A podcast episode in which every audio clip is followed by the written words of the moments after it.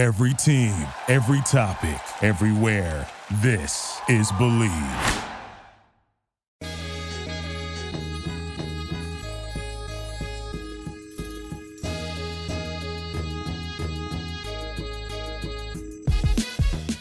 All right, here we are, Bosco.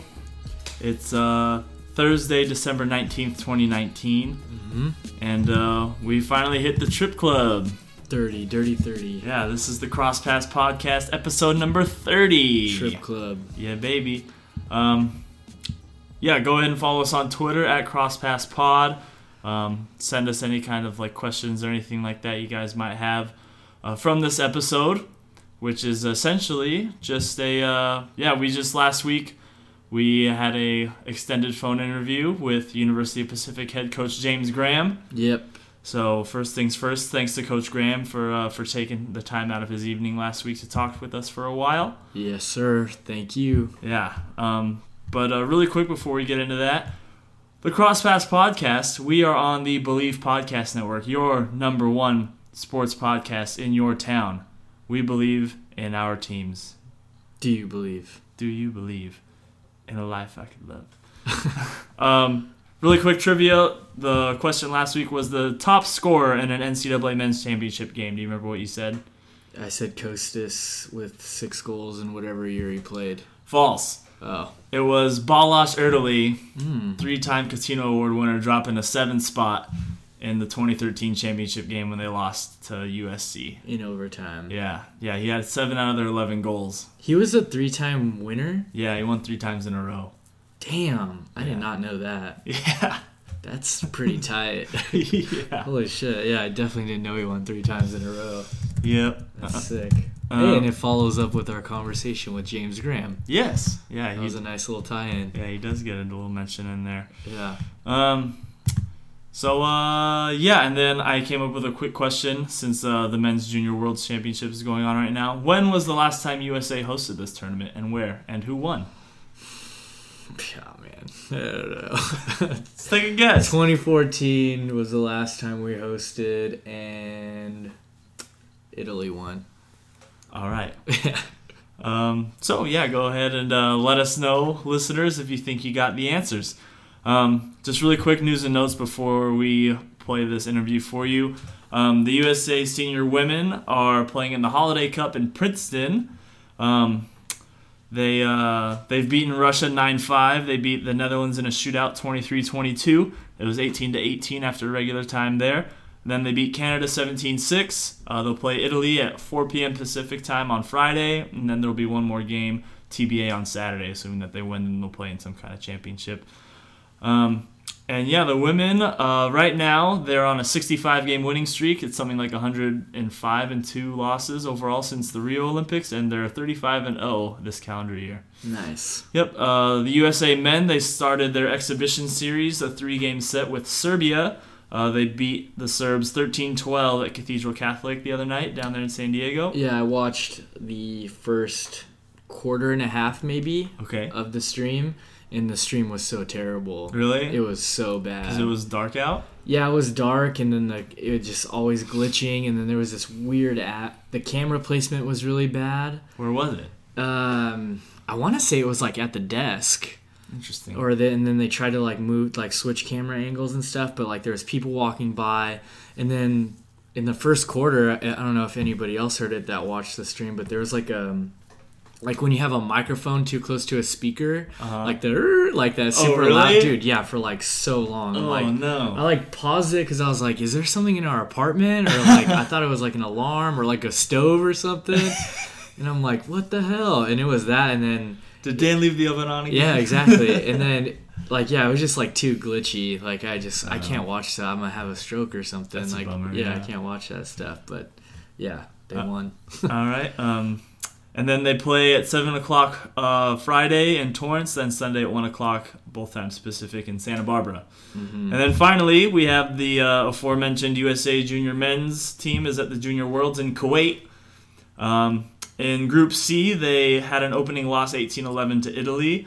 Uh, I've been able to watch because I remembered a certain somebody's FINA TV login information. So I've been able to watch the games. Uh, I think Italy looks pretty impressive. They're uh, playing for third tomorrow, I think. So they lost 18-11 to them. Then they beat Iran 27-4. They beat Montenegro 11-9. That was a big one. And then they beat Kuwait 16-8. So that win against Montenegro plus Montenegro tying against Italy uh, got them second place in Group C. So then they crossed over with Canada. They beat the Canadians, our neighbors to the north 12-6. And then they lost to Greece uh, 15-12 after a shootout in the quarterfinal. It was 11-11 after regular time. Uh, I saw some some kind of like a hubbub on the Twitter sphere about like a timeout that was given to Greece when they didn't have possession. Um, I was able to go back and watch, and um, I was pretty close. You know, I mean, like the ball went into two meters and they stole it, and I mean the commentary is in whichever language that I don't know what language the is. other day. I was like, dude, It- I can't. And so like I don't know what the guy might have been saying about Yeah. it. Like it's pretty unclear. Like he like the whole whistles and stuff. So like I don't really know exactly what happened. I'm not gonna like give a definitive opinion on that. Yeah. Um, but I mean obviously huge because USA was up by one. That could have been a penalty. Go up by two. Blah blah blah. Yeah. And then we just watched the kick out. Um, that also was said to be BS.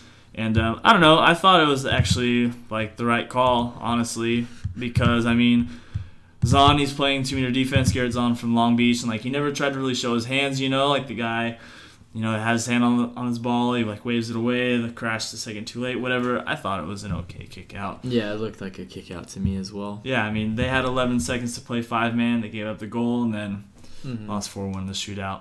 And then um, today they lost to Spain again in a shootout. Uh, this time 13 12. It was 7 to 7 at full time. That was in the 5th through 8th place semifinal. So they will play Japan for 7th place at 2:30 a.m. Pacific. So by the time you guys hear this podcast, that game will be over with. Um, and yeah, so that's it for the news and notes. Um, so now we invite you to just kick back and listen Yes. to uh, to this long phone interview we had. Um, just like a brief little overview of what we talked about. Of course, a lot about the NCAA championship, um, which honestly provided like a lot of clarity, I think, and educated us on the whole like uh, like the, yeah, like the whole selection committee thing, and then how they seed the tournament and all that. Um, so I think that like really cleared the air on a lot of stuff. And then of course like the GCC's impact on the game, what it's like to coach in that conference, a lot about like recruiting and building the program, and uh, things like that. Don't want to give away too much here. So uh, anyways, kick back and enjoy. And uh, yeah, this is episode number 30 of the CrossPass podcast. Thanks Yeah. for listening. Uh, yeah, so I mean, we're coming off a big weekend. So, number one, congratulations on a great season. Uh, you made the championship. And I mean, short of winning it, I'm pretty sure that you're pretty excited. You got the GCC title as well. So, I mean, how are you feeling after this weekend overall? Um, it's kind of a mixed bag, to be honest.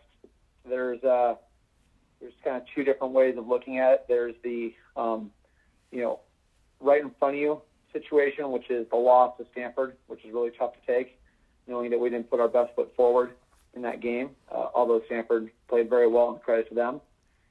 But at the same time, there's also kind of the 30,000 foot view, which is the overall season, and the overall season being able to get to the national championship game, be number two, finish number two in the nation, uh, be two and zero over SC, you know, and uh, get a GCC regular season conference title. You got to be happy with all those things. So um, it, it's tough to kind of put into words. It's kind of kind of conflicted over it, but uh, am proud of the effort we put forth. Yeah, definitely. No, I can. I understand that too. I mean, at the end of the day, you want to win a championship, but I mean, it's it's hard to be mad at what you did this year. Yeah, I mean, it's, that's that's exactly it. It's like you, you want to you want to get those wins, and you want to fish out the season the right way, and especially in the last game.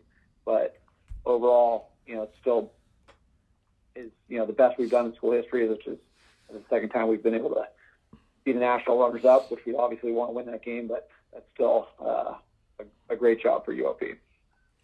Um, so we've mentioned the Golden Coast Conference here already a couple times. Just how much fun was it as a coach playing in that conference? I mean, kind of any given day, anybody could be anybody. I mean, just I'm sure you guys game planned a lot and all that stuff and did a lot of preparing. Just how much fun was it, kind of going into every game almost, and kind of you never really knew what the outcome was going to be against such a tough competitive conference schedule.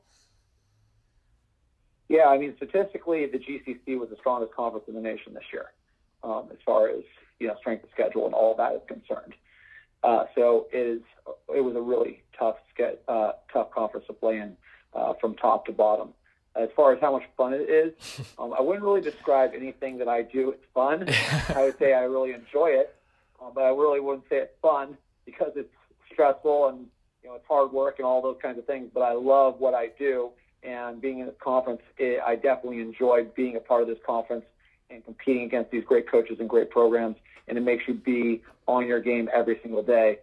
So this conference this year was as well balanced as it's ever been. And then in addition to that, it was uh, extremely strong against the rest of the nation and the MPSF this year, which um, was a great stride, stride forward. Um, so like going into the season, did you kind of have an idea that the conference would be this strong? I know like Santa Barbara opened up and kind of, you know, showed everybody like, oh, you know, like this is kind of for real. You know, they got those wins and then you guys came and got some really big wins. But did you kind of know that this moment was building up? Like this season would be kind of an eye opener for everybody that the GCC is, you know, something to be, you know, dealt with or or was this more of a surprise? I mean, you know your team better than everybody, but what did you think about the conference in general? Well, I, I wasn't surprised that our conference was strong because I knew that, um, and that we had a bunch of very good teams. Uh, as far as how strong was the MPSF going to be and how do we match up with them, I don't think you ever really know how you're going to match up with anyone. You just kind of look on paper and have kind of an idea of, you know, pound for pound talent on each at, on each roster. So uh, I think when those first results started come out early in the season, they were mildly surprising just because of the idea like traditionally that stuff doesn't happen, and uh, and then we were able to be pretty consistent inside the GCC against the MPSF, which is also something that hasn't happened very often. You know, we've we've had some great years where we've been very consistent, but as a conference, I don't think that we've been tremendously consistent. If we get if we get a win against the MPSF, you know, it was hard to follow it up with a second win. You know, those kinds of things. So I, I, I think I was a little, I was happy, and uh, I believe that all these teams deserved it and worked hard and definitely had the talent. But I think I was surprised at how well we were able to be consistent because that's kind of a, you know, um, a tougher thing to do than to go out and get a one-off win. Uh, so following up with that, uh, just how do you think the conference is going to help, like all of men's water polo moving forward? And do you think that, um, that do you think that you see like do you see these teams kind of helping continue to even out the playing field with the with the MPSF and the Big Four and all that? I mean, I think you have to understand like what happened this year in general to like cause this, and it's kind of a perfect storm situation. Um, the GCC plenty had a strong group of teams, and uh, but at the same time, if you look at like some of the Pac-12 programs, they had some unfortunate situations, and UCLA got a guy hurt at the last second, and Evan Rosenfeld, and you know a couple guys not playing on the SC's roster, and just kind of a couple of things happened here and there. Um, so I think that the GCC is definitely making strides forward. I, strides forward. I think that uh, this could end up becoming a trend, but there's a lot left to prove, and doing it once really doesn't mean, you know, it's just like if you go out and win one game, you're not great after winning one game. Going out and having a strong season like we did in the conference uh, is, you know, hopeful and potential, but potential means we haven't done anything yet. We got to be able to go out and put those teams together on a regular basis. And so we'll see how recruiting goes for everybody, and we'll, uh, you know, both for our conference and the other conferences. Uh, and so it's really going to have to see how that, those stack up. But I think it's to be determined at this point. Okay. Um, so given what you said about um, like a perfect storm, and there's still a lot left to be done to make this a consistent thing, more of a trend year after year. Um, where do you think that starts? Like, what is going to have to be done in order for that kind of end goal, if you will, uh, to come to fruition? Um, well, one, uh, belief is a powerful thing. So I think a lot of our teams this season got belief, and um, and and if we can keep that and capture that and keep that in the program, that will definitely um, help our conference continue to be as strong as it is. So that's that's a critical thing. And then uh, continuing to recruit. Uh, someone once told me there's only two types of coaches: coaches that can recruit and coaches that get fired. so we got we got to be able to go out and recruit, and you know all of our teams. Uh, I mean, everyone's teams are losing seniors, and they got to find ways to replace those. And the programs that do the best job at that are going to stay at the top. So we got to we got to find a way to get that done. Yeah, no, that definitely makes sense. And like kind of to hone in on the recruiting, uh, like you had mentioned, and I think I've like read it a couple times, and I mean you could attest to it. You had Pavillard this year, and like have had him in the program for a while, and he's just like, you know, he's a dominant player. He scores. He's pretty sick lefty. Um, how do you go about you know finding you know a player like that? Like, were you um, like surprised at how well he did, or did you kind of know like by you know his you know, later on in his career that he'd be this much of a, you know, a scorer and somebody that could be, you know, a Cutino Award finalist. Yeah, when we were recruiting Luke early on, uh, we had a number of people that knew him, and uh, we were getting some really good information. People were really singing his praises, so to speak. Um, but you never know how that's going to exactly translate to the NC2A game. Uh, when he got here, we saw all of the raw abilities that Luke had, and he has he has amazing individual gifts. And I think what Luke really did was learn how to take those and use those for the betterment of the team and develop his work ethic and leadership. And once we saw that kind of start to mature after about the first year or so, we knew that he was going to be a special special player for our program for a, a long time to come. And that happened this year as well. I mean, to me, you know, this year, I mean, there's a lot of great players out there, obviously, and I'm not trying to take any credit away, but I, to me, I feel like Ben Hallock and Luke were kind of, um, you know, two guys that kind of separated themselves as far as really no one in the nation had an answer for them individually. Mm-hmm. Um, and so, kind of even more harkening on the whole recruiting thing. So, you as a coach and with your program at the University of Pacific up there in Stockton, and this might be able to go for all the teams in the GCC and WWPA otherwise. Um, but like, what is your guys' kind of rec- recruiting strategy when it comes to recruiting top level players like him and the other kinds? Um, like to get to go to your programs, you know, rather than them giving a try at a big four school and then maybe bouncing back, or you know, how do you how do you what do you guys kind of try to do to get them to come to your program? Yeah, I mean, a lot of people talk about recruiting and like what people should do, and until you're in the spot and you're having to have those conversations and realize like the reality of the, each person's circumstance, you got to kind of hone in on what your niche is, right? And every every program has a niche, and um, you got to just do a good job at identifying that. When you identify that, then you can start to have success. So, you know, for us at UOP, there's certain types of players and from certain locations that are just less likely to come here or more likely to come here. And what we're really looking for in a nutshell is we're looking just all over the globe. We don't really uh, separate whether it's like from a strong water polo country or not a strong water polo country, whether it's from, you know, California or the East Coast, you know, it doesn't matter to us or I come from, you know, the middle of the country and come from Chicago. Like it. we, we're, we're open to everyone we're just looking for someone that essentially has a chip on their shoulder, someone that has something to prove, right? Someone that has belief and wants to do something um, bigger and uh, try to, you know, shock the nation. That's kind of the attitude that we're looking for in our program. And anyone who wants to do that, we feel like they're kind of the right fit for us. And that player could be from Hungary. That player can be from Turkey or, you know, Florida. Yeah. And um, how do you go about kind of so you're taking these players from different parts of the nation, different parts of the globe, like you just mentioned. What do you try to do, or how does the program kind of function in a way to bring all those players together? You know, because there could be like language barriers, like culture barriers, things like that. Um, then you all kind of have the one common language of water polo, right? And even within that, you know, there's people who kind of grow up being coached to play a certain way or they have a certain belief of how the game should be played how do you kind of get all that to boil down to you know come out and be tigers water polo at the end of the day yeah because like uop is like a melting pot i feel like of water polo like you've done a great job of like Daniel said, like different types of players, players from all over the world, and yeah, like meshing that all together to ultimately get a GCC title and even reach a championship game.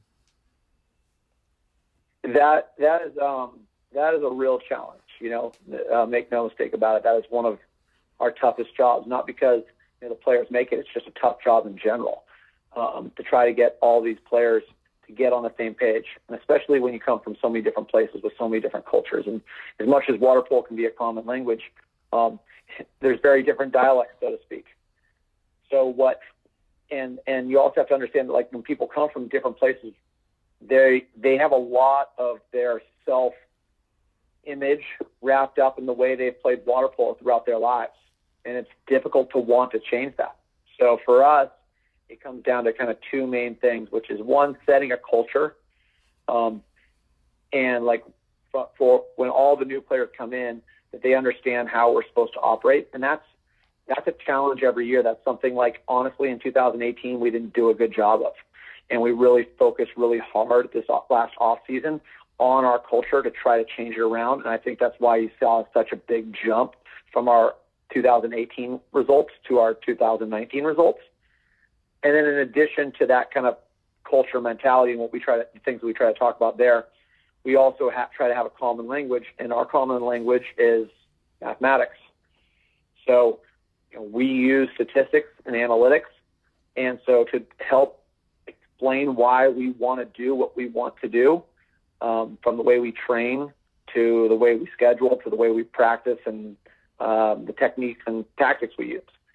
And when we use that, uh, people can discuss uh, the different aspects, but you know the numbers don't lie. So you need to have facts to back up your argument. You can't just tell me, you know, well, I think we should do this because that's what we've always done or that's what I used to do and it worked really well.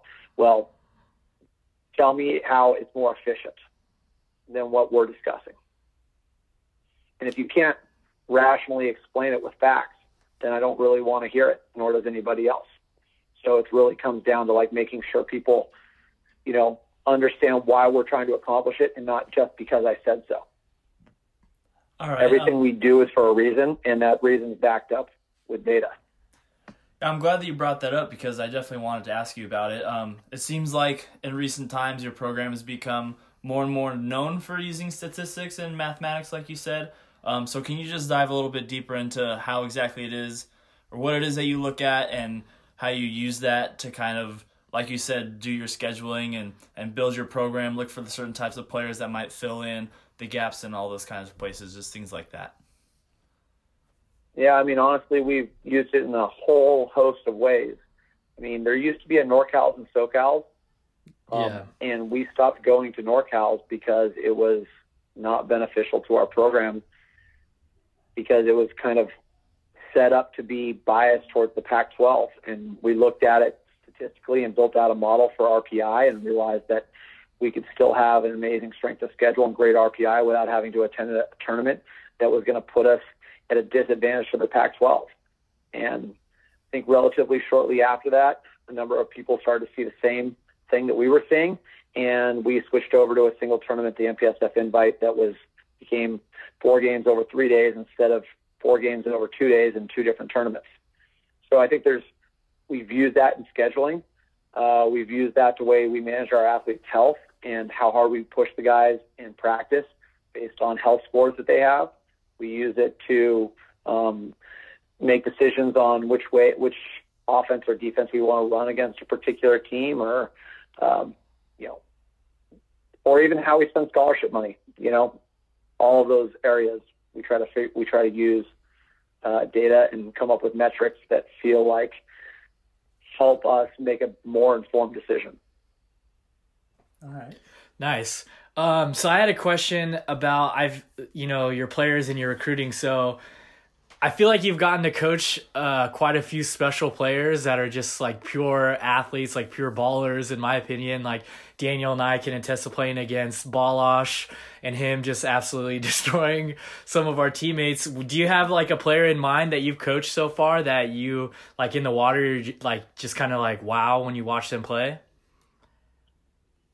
I mean, yeah, I've had a number of them, like you said, that all have blown you know blown me away in different ways. I mean, Balazs was one of the smartest players you'll ever come across. Not, I mean, he wasn't just physically talented. He, he talented. He was brilliant. He was three, four steps ahead of the game all the time. And uh, so, from that standpoint, he was just uh, he was unbelievable. The things he would see. And then you have players like Goran Tomasevic and Alex Obert who are just you know amazing physical pre- presence in front of the cage and what they could do with the ball and how explosive they were and the moves, creative moves they would make. You know, awesome. To Luke Pavillard's ability to see shots and uh, find lines that no one else would see is uh, crazy special. Or Alex Malkus's ability to just read shooters. So there's there's been a number of them, and we've been really fortunate over the years I mean, I don't know what's going to happen this year, but in the last nine years, we've had five Cutino finalists. If we, you know, if Luke make, manages to make it this year, we'll be six out of ten.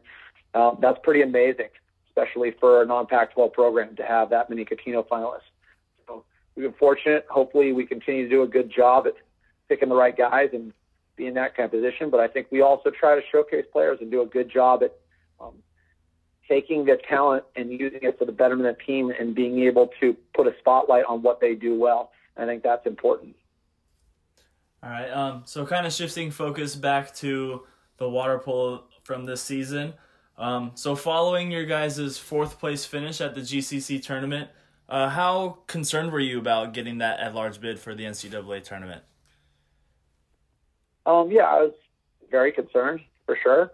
There's no doubt about that. I mean, the reality of the situation is is in 2015, you know, we got knocked out uh, in a large bid process by USC. Uh, it was a very close call. You know, we had a slightly better record than SC at the time. We were one on one against each other. You know, we had a better RPI. They had the better strength of schedule. I mean, go down the line. It was like each had, you know, for everything they had, we had one thing over them, right? Back and forth, and they got it. So we've been knocked out in those super close battles. It's really hard to decide who gets in. So we knew that when we dropped those two games, um, you know, which was unfortunate, we just didn't put our best water polo together uh, that weekend. That we put our fate in the hands of the committee, and anytime you do that, you obviously have to be concerned. Otherwise, I don't think you're very smart, right? So, um, but we also knew that we had a very good argument to get in and that it was like essentially a three-way tie out there, with all of us beating each other, with us being two and zero oh against SC, SC being two and zero oh against UCLA, and UCLA being one and zero oh against us, and we all had the same number of losses. So um, we knew it was going to come down to uh, some smaller details and see who really gets in at that point in time. We felt like we had a good case, especially with uh, SC do, being doing so well at the end of the season and us being two and two and zero against a team that was hot late. So we felt like that was to our advantage.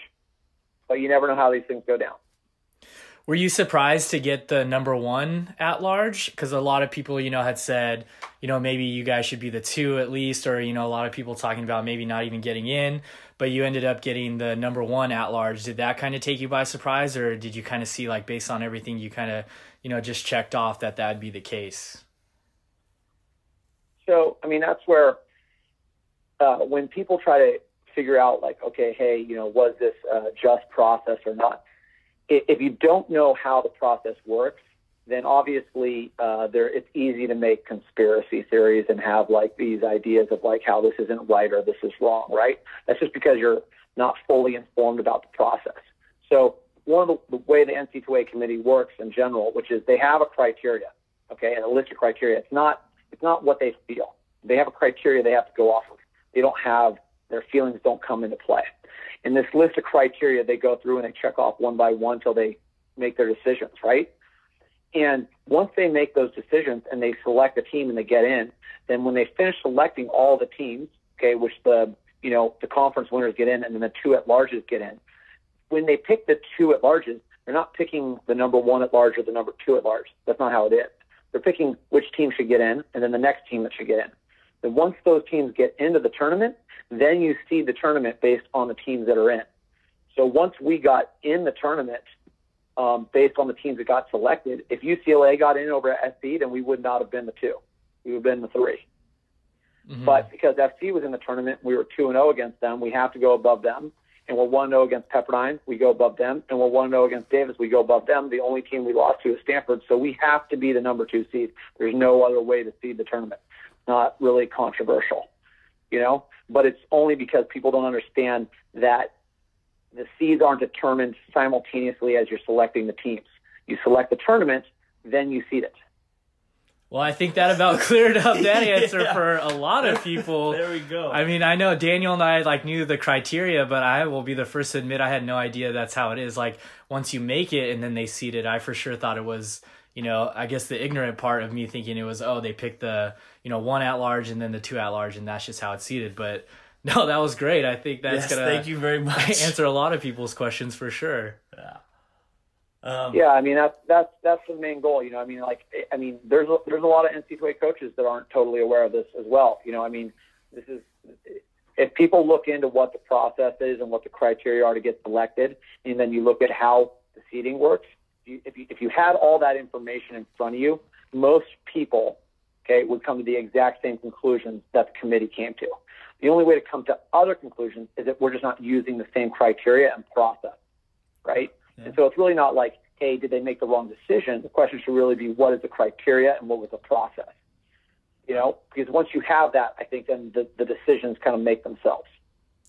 All right. Um, so you guys did get that at large bid, and so um, you, I mean, you guys were obviously going to host the NC2A tournament no matter what.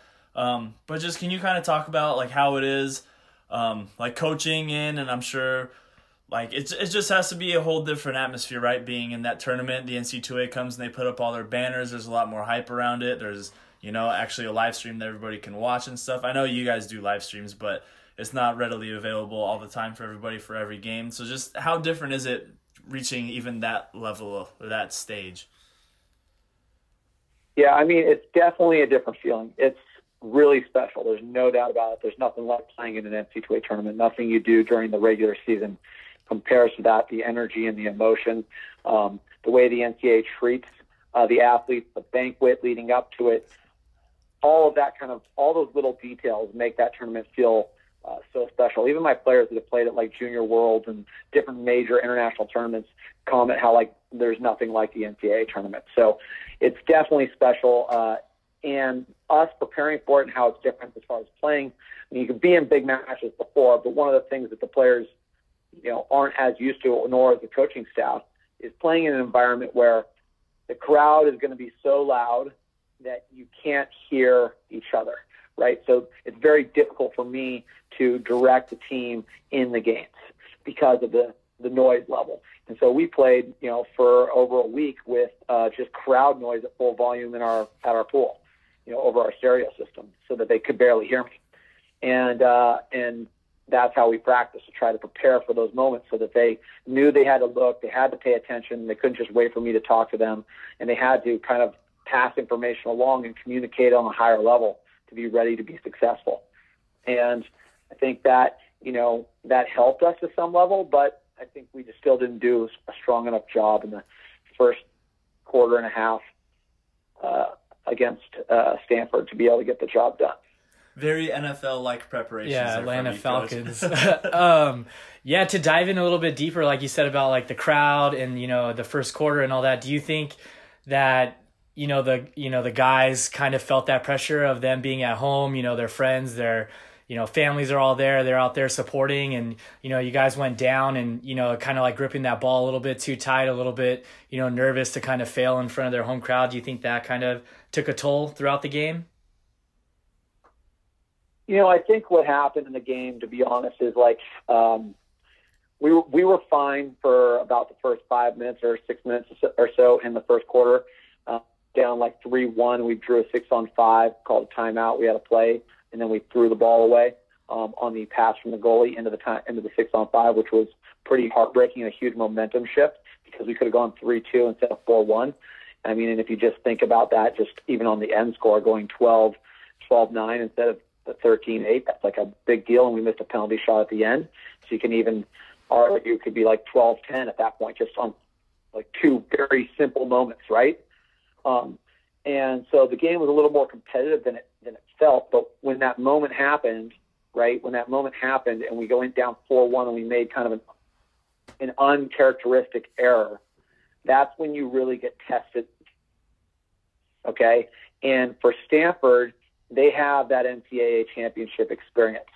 And those losses, you know, they're, they're not just losses. They lost last year to SC. That's, that's knowledge. That's experience. We, we didn't have that. We haven't, no one on our team is returning with the NCAA championship experience. And so when that happened, our players were really wanted to get us back in the game. But unfortunately, I didn't do a very good job because I needed to get us back on the same page and get us back on just playing UOP water polo one possession at a time and let us crawl back in the game by sticking together as a group. Instead, you know, we kind of went out and we, some individuals got really aggressive and tried to kind of get us back in the game by themselves. And that didn't work and it backfired on us. And then we got ourselves in a, like a hole that we eventually couldn't climb out of. And so you know that's a big lesson for me as a coach. You know i failed us at that moment and i need to do a better job of preparing us for when we're going to be in adversity in in those championship moments um, and so we got to go back as a program and learn you know how are we going to deal with that how are we going to be prepared for the next time we're in that game because you know we're going to get back so you guys have been starting john barry in goal all year and then um, and then you decided to go with Joey McLean um, there in the NCAA tournament, and the semifinal of the NC2As was only his second game of the year. The championship, obviously, being his third. Uh, how difficult of a choice was was that for you to make? I mean, obviously, because he hadn't really played all year, and it was you know just in the moment when it counts most. Yeah, that I mean, it was a really hard choice. Um, not easy at all. It's something that myself and our coaching staff really debated over for a while. Um, you know, Joey's a great athlete, but John has done a great job in the cage for us, uh, you know, and got us to that point. So it's really hard to take someone who got you there out of the cage. But at the same time, um, I think, you know, you have to look at the NC2A championship and put yourself in the best position to win. And we felt like after our GCC uh, tournament, we needed to make an adjustment and we need to, um, not only for ourselves, but also just for our opponents playing against us. And Joey was, um, finally got healthy and we felt like this could give us a possible advantage going into the tournament. And my goal going into the NCAA championship is simply, you know, I refuse to lose because I'm afraid to make a decision. I'm here to win a championship. I'm not here to play a close game and I'd rather get blown out than um, than be too afraid to make a decision and lose by one. So um, we felt like Joey could give us an advantage at that moment, but we knew that if anything went wrong, we had uh, John Barry ready to go, and we were more than comfortable putting him right back in the game. So uh, we felt like it worked out really well for us in the Pepperdine game, and uh, just wasn't Joey started out well in Stanford, but then made a couple mistakes, and uh, then we felt like Barry was going to do a better job, and he jumped in and played really, really well. All right, um, and so we've said it a few times on the show now, um, like about just kind of improving the NC2A tournament. I mean, at the very least, they could play out the places right, or I mean, hopefully at at like the very best, expand it to an eight-team tournament. Um, what are your feelings on this, like playing the games out? And um, do you think it's at all possible to expand the tournament, hopefully in the near future? I mean, okay, it's all part of the, the NCAA has the control over this, and in order to do this, for the most part, it needs to be an expansion of teams. Um, in order to expand the tournament, we don't, as a water polo community, we don't have much control over whether there's more teams or not. We need so many teams in order to make a bigger tournament, and that's how the NCAA works. Um, we decided as a group that we didn't want to play out uh, the third place game and fifth place game or whatever games there may be in a tournament. We would rather have a larger tournament. So um, if you notice that it was a Final Four and then all of a sudden the place games went away and we made a bigger tournament, and those were related. Okay. So I would rather have the 17 tournament we have right now and 18 tournament where we had last year and not play out the place games and just a Final Four. Got it. Yeah, you can't you can't so, have one without the other, I guess, or you can't have both. As well. So I think in in most of the NCAA tournaments, you know, basketball, whatever, lose you're out. And uh, I'm I'm fine with that. I'm fine with that. I mean, I want to play for the championship. I'm not there to play for third place. I want the championship, and we get knocked out, then we get knocked out. All right. Um. Yeah. So, like, to talk about the championship game, uh, just a little bit more. Uh, what is like the preparation to go into Stanford? So you guys have already you beat them earlier in the year, correct? And so what is it like, you know, to go again and have to, you know, what's your defensive scheme around Ben? I know it's, you know, try to throw as many bodies around him as possible, and you know he's on our, uh, you know, our men's national team and stuff. But what do you guys try to do to prepare, you know, for a player like Ben, and then his like complementary, his partner in crime, a guy, you know, Tyler Abramson? Yeah, well, um, one, I'll make a small correction. We weren't able to beat them in the regular season. I apologize. But, yeah. Um, but you know, we were close. We lost one by one. I think we lost Yeah. by three, two competitive, two competitive games um, with them leading up to the championship. So we knew we could play with them, and that absolutely Ben Hallock, uh, you know, the most dominant player in his position in NC2As, and uh, he's for sure a superstar. So how are we going to try to deal with him? And that that that was the you know question that we weren't able to solve.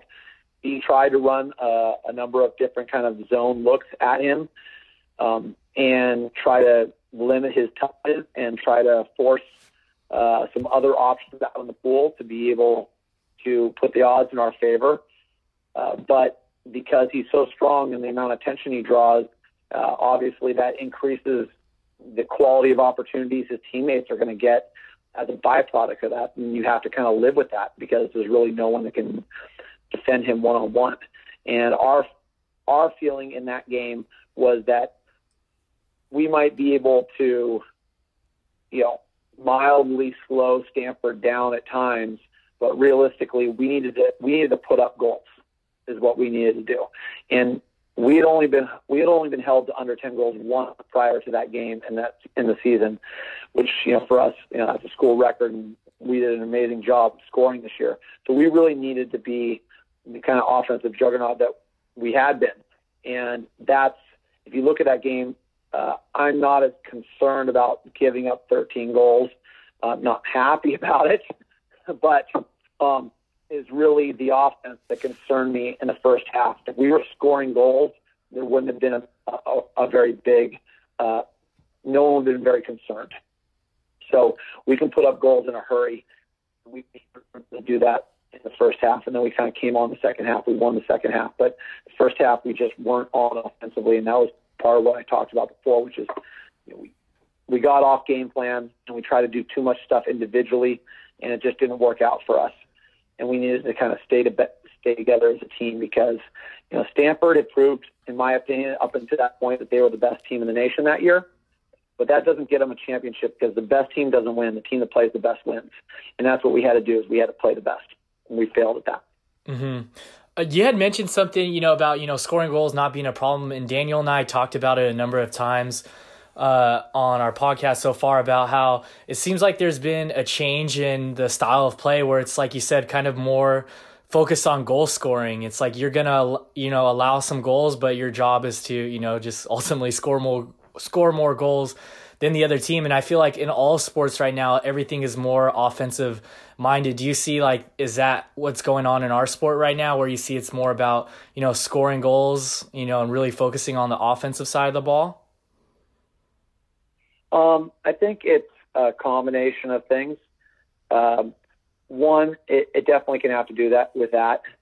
For instance, for us at UOP, I mean, I'll just be honest, we're an offensive minded team. There's a lot of defensive minded teams out there, but if you like scoring goals, we're the place for you. Okay, because we that's what we want to do. We put up goals. We are an aggressive offensive team. We take risk, and um, our defense's job is put us in position to win a game, and our offense's job is to win it. So we have kind of a different mindset here at Pacific, um, where a lot of other teams, you know, they want to play games where it's you know six to five. You know, we want to put up goals, and we love that. Our fans love that. We feel like it's exciting. Um, it gets the energy going. So we're naturally like that. Now the rest of the nation, I do agree, was putting up more goals typical, giving up more goals than normal.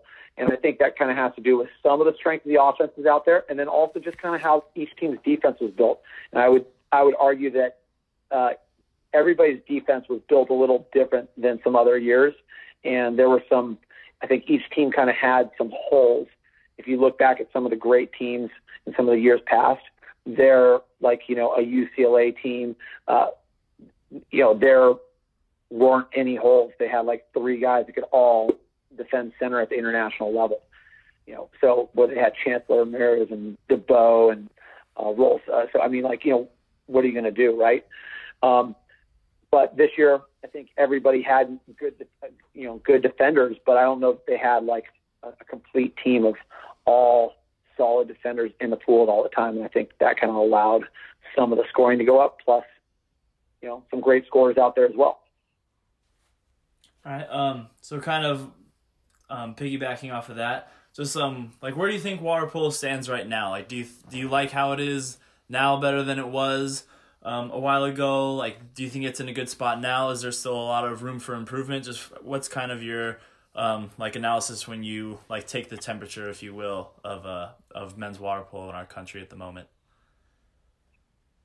I mean, I think that it's it's slightly improved. I think that USA Water Polo and John Abdu specifically have done a great job at promoting uh, adding water polo, especially at the Division three level, which I think is going to eventually snowball into more programs being added. It's you know kind of like pushing a car that's you know dead. When you first start pushing, it doesn't move very far, very fast, and then once you get it rolling, you know, then it does, and then you can really push it without much effort. So I think that they're starting that process where they're making this huge push, and programs are starting to add. And I think eventually it'll start that momentum will start building. So that makes me pretty hopeful and super appreciative of their efforts to help NCAA water polo. But at the same time, in my opinion, for the sport to be successful, to think that we don't have to make some systemic changes is uh, crazy. I mean, everyone knows the quote, you know, if you, you know, doing the same thing over and over again, expecting different results is the definition of insanity, right? So if we don't do something different as a sport, how are we going to become more widespread, more popular, you know, more televised, whatever you want to call it? And, that, and what that comes down to really for me is uh, our ability to have a game that is digestible to a novice fan, someone who doesn't know water polo. The sport is in a good spot. Think we can continue to look to improve. All right, um, and then just kind of taking what you said and going just a little bit more on on an advanced level with it. Um, so there's been new rules that have been implemented at the international level, and then we obviously have our set of rules for NC2A, and then there are certain rules that are implemented for USA water polo, especially at the youth levels. Um, what are your thoughts on kind of doing a better job of aligning those rules more? Like, do you think that specifically that the new FINA rules should be implemented in the NC2A so that, you know, like players who are playing in college, there's less of an adjustment when they go and play at the international level? Or do you think that we're good where we're at? Where do you kind of stand on that? Um, I think I, I stand on the cautious end of things. Uh, you know, FINA has uh, looked at a number of different rule changes, and they've had a series of them over, you know, a lot of years, right? And a lot of them have, you know, come in and have left. And then some new rules come in and then they leave. And I think before we adopt the international rules, we need to see over a period of time that they have staying power. And to jump too quickly into it every time some other league uh, makes a new rule, to jump in and adopt those, I don't think is the wisest decision. We have a strong NC2A game. I think the rules are more than adequate at this moment to uh, have a great sport. I think that we need to watch and pay attention to what's happening internationally, obviously, but be patient with it. Allow it time to develop, collect data on it, make sure that it is doing it's it's achieving the objectives that they were put in to do. And once we can do that and we have those discussions and we can see those results, then I think it's time to sit down and then make a decision about, you know, should we adopt these? So for me, it's kind of to be determined at this point. I'm not against them. I just want to see them in play longer before we know whether we should make a move. All right. Okay. Um. And so on an individual level, Um, obviously, you uh, you come from kind of maybe a more different background than most coaches in your position. Um, you came from the People's Conference, SCIAC, the baby. SCIAC. Let's go. Um, you are a Redlands Yeah, Bulldog. kayak. yeah. and um, and so just like, what do you think like your journey has been like? Um, obviously, like the I don't really know. I couldn't think of anybody else who like camp who comes from a Division three level to go and be a high level Division one coach. You've obviously gotten these two national runner ups and tons of tons of other accolades that we could sit here and talk about. So just what has that been like for you? And what do you think that could be used, you know, for anybody else who kind of has like the same types of aspirations? Kind of just to say that you know, like you don't have to be like a big four product to be somebody in water polo here. Yeah, I 100% believe that, right? Um, for me, nothing's impossible. There's only problems. And the question is, are you willing to pay the price to solve them? So that's that's something that I kind of live by, right? And coming from the SCIAC, that was a great uh, experience and education. And my coach Tom, Tom Whittemore, who just retired, did an Yeah. amazing job, and I owe him so much um, for being my mentor. But you know, it's not it's not where you come from. It's what you do with your opportunities. And through my path is, you know, maybe an unlikely one, but I just kept looking for the next opportunity to meet the next top coach, to volunteer, to go out to their camps, to work with them, to ask to be a part of their staff, staff, and just constantly find other opportunities. I was never interested in getting paid. I didn't care about any of those things. It was just, can I get the next opportunity to learn? And if you if there's something that I would say that I pride myself on here at Pacific and what I think is you know, helps me and my program be successful is two main things. One, you got to try to outwork everybody, and two, you got to be great at learning. And and that's what we try to do. I, I don't I don't pretend to have all the answers. I don't I'm wrong all the time, but I adapt and I evolve and I learn constantly. And every season, I become a different coach than I was last season. And that's that to me is if people have that kind of attitude, it doesn't matter whether you come out of the SCIAC or you come out of it from the East Coast and the CWPA, or whether you come out of the MPSF. Those those situations, I think, will give you a chance to be successful in any route you want to go. So those those people out there that are coaching in junior college or you know or at a SCIAC school or high school, you can do anything you want to do. It's just a question of you know how hard are you willing to work, what price are you willing to pay. Spoken like a true SCIAC alum, baby. Yeah, go. let's go. um, so to build off that, you talk about next opportunity, and Daniel and I have discussed it on the pod a couple times now about our men's national team, and you know your name has gotten thrown around. Is that something that you know you're working for? I mean, obviously, Coach U is there now, and you know for the foreseeable future. But is that a goal of yours to be you know our national team coach? Yeah, I mean, obviously Dejan's there and he's doing a great job, and uh, you know, I got a couple players playing for him. They're they're enjoying the process, and we we're wishing them the best of luck. But yeah, I mean, any way I could ever help the national team, I've always wanted to help the national team. We, you know, I ran data for them for a number of years. Uh, you know, I went out and coached World University games. If they ever felt like my skill set would benefit them, I would be happy to be involved in whatever capacity, whether it's uh, coaching a national team, being an assistant, being someone who runs data for them, you know, uh, or helping some of the younger groups. So I've always wanted to help uh, the United States try to win a gold medal. I think that's a dream of a lot of people. That's been my dream ever since I've been young to find a way to help an Olympic team um, in any capacity. And I'm not really, you know, I'm not, you know, hey, this I'm, I'm only interested in this type of way. I, I I just like to help, and so I have had the great opportunity to do that in the past, and uh, hopefully I'll continue to have other types of opportunities in the future.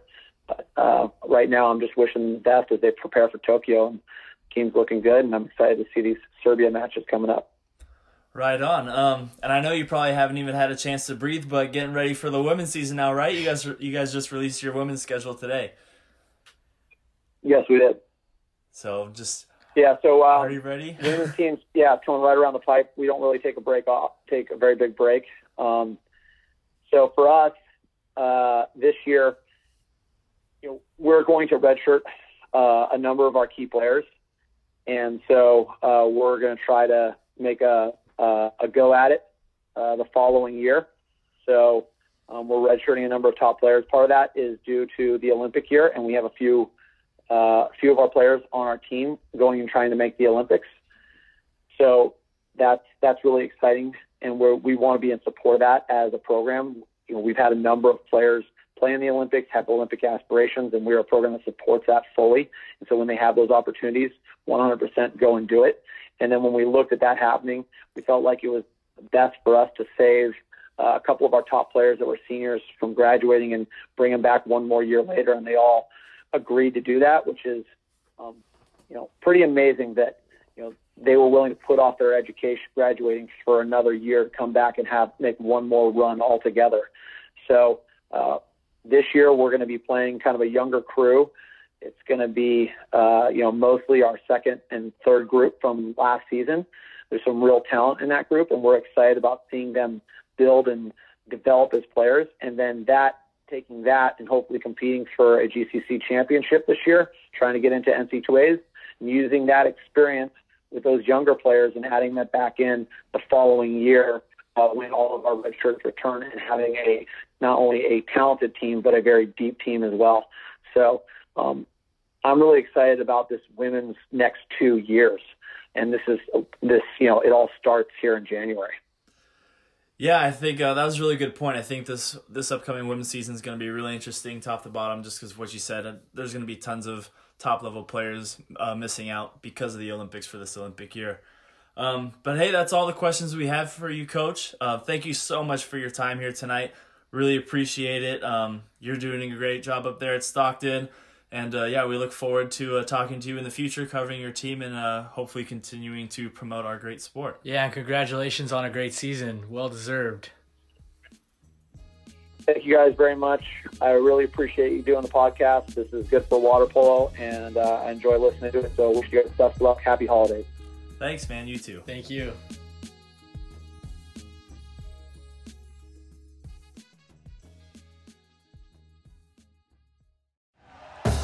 Thank you for listening to Bleav. You can show support to your host by subscribing to the show and giving us a five star rating on your preferred platform.